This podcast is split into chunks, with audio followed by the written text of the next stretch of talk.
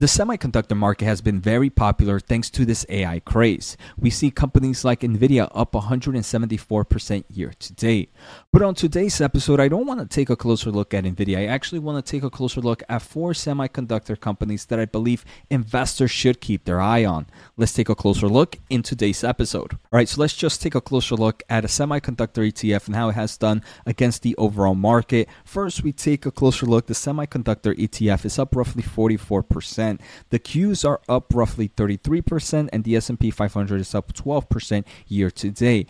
And the semiconductor market is a market that I personally am super bullish on, and one that normally tends to outperform the rest of the market. Yes, it might be a little bit more cyclical, but we can see in the past year, the semiconductor has outperformed. In the past 3 years, the semiconductor has outperformed. The same story could be said in the past 5 and in the past 10 years as well. All right, so this is why I believe that the semiconductor market is my favorite favorite market to invest on.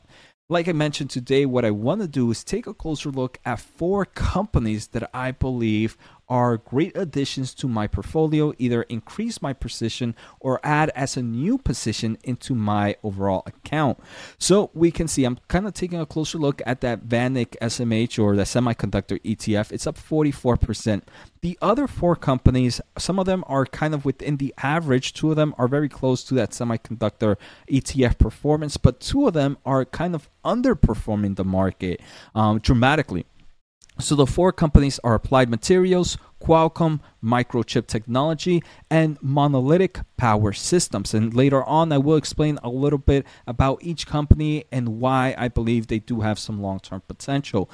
But first, I want to take a closer look at some of their free cash flows to just showcase, hey, look, all three companies are healthy, even though we are kind of seeing this kind of semiconductor market downturn, especially in the consumer space. All three companies are positive in free cash flow, and that's what I like to see, right? Certain companies are obviously a lot bigger than others, so for that reason, maybe their free cash flow tends to be a lot higher. But overall, we can see all four companies are positive in free cash flow.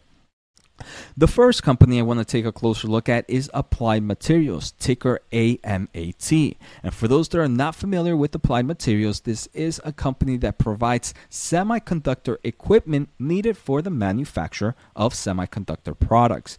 And we can see another great thing about Applied Materials is we did see it's positive in free cash flow, but it also has a dividend yield of roughly 1%. Not the greatest thing, but if I believe there's both a prosper of kind of growth opportunity in forms of market, but obviously growth through dividends. So what's happening in the semiconductor space right now? So what might be creating some weakness in this stock in the short term? So right now we are kind of seeing this macroeconomic environment where a lot of semiconductor manufacturer giants are seeing a slowdown, and because of that slowdown, they're not spending a lot of money on equipment, right? So that's what's causing a little bit of this kind of negativity in the current market.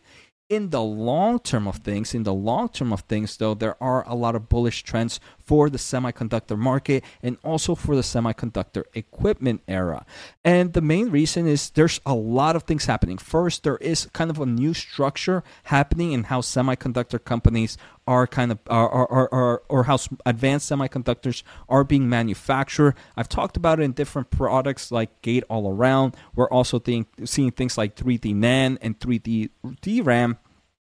So right now, there is a nice shift in the way kind of semiconductors are going to be produced in the future. There's also new forms of architectures and new forms of accelerators, and that's also kind of changing the way certain things are being built. Again, there's also things like we are seeing domestically and internationally where countries want to build their own semiconductor products inland, right? So we're seeing a huge influx of semiconductor manufacturing is being built out all around the world. Here in the United States, we have the CHIPS Act. So for a semiconductor equipment, all this is really, really great news. New ways to shrink semiconductors, the advanced packaging that we're seeing.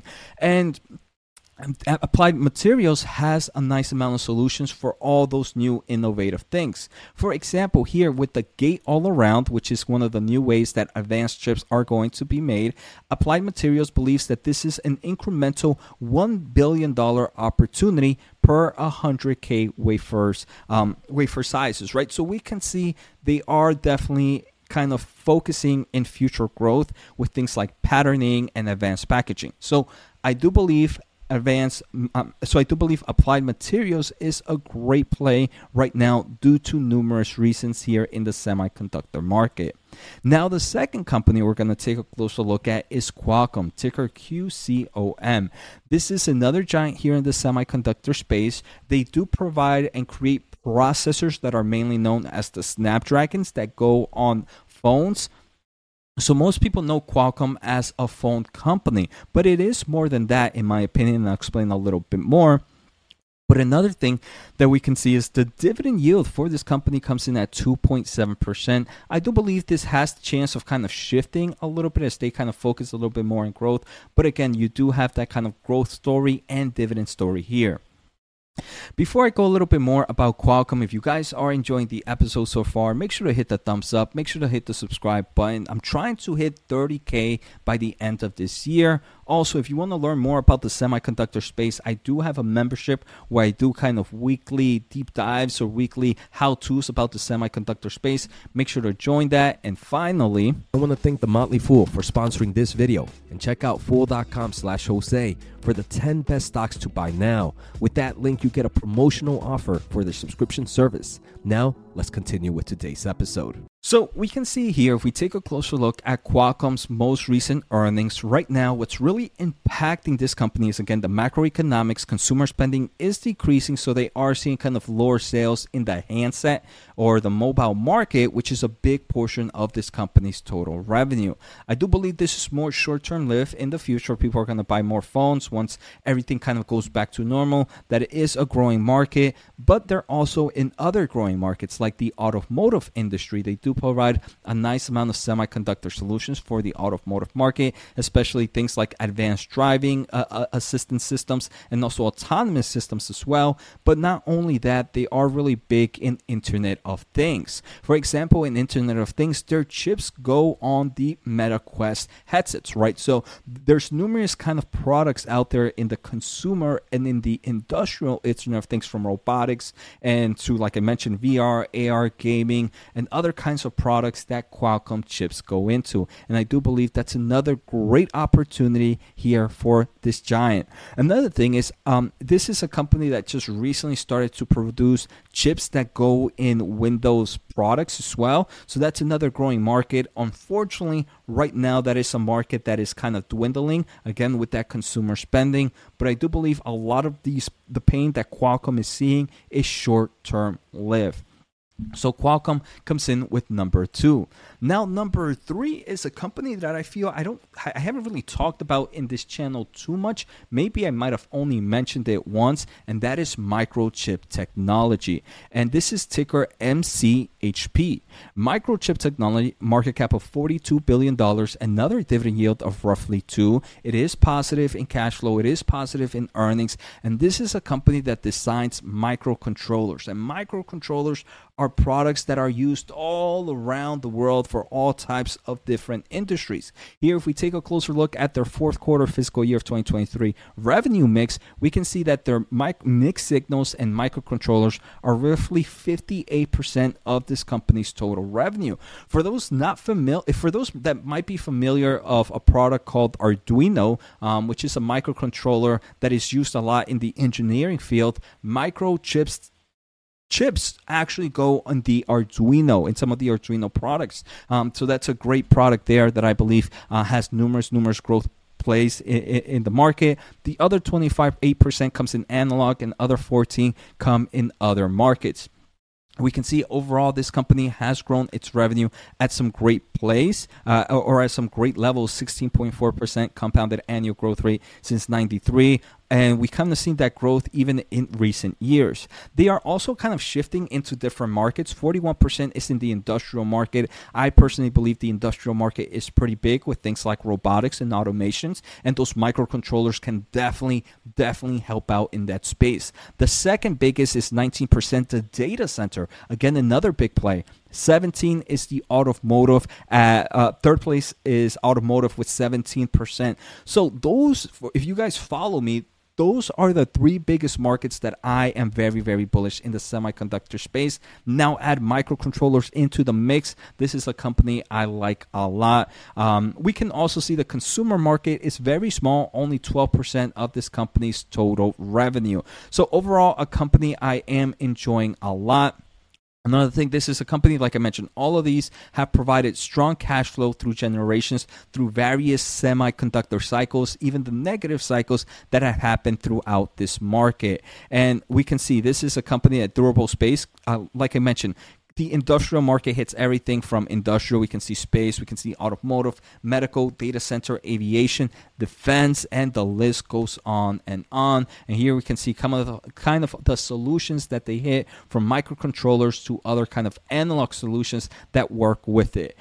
So this is not a fun company, I want to say, but if you are an engineer or if you kind of work in the tech field, I think this is a company that becomes really, really fun and really, really exciting. And I think I'm just geeking out a little bit, but I am super excited about this player. We can see adjusted free cash flow per share has increased dramatically over the years, so great news.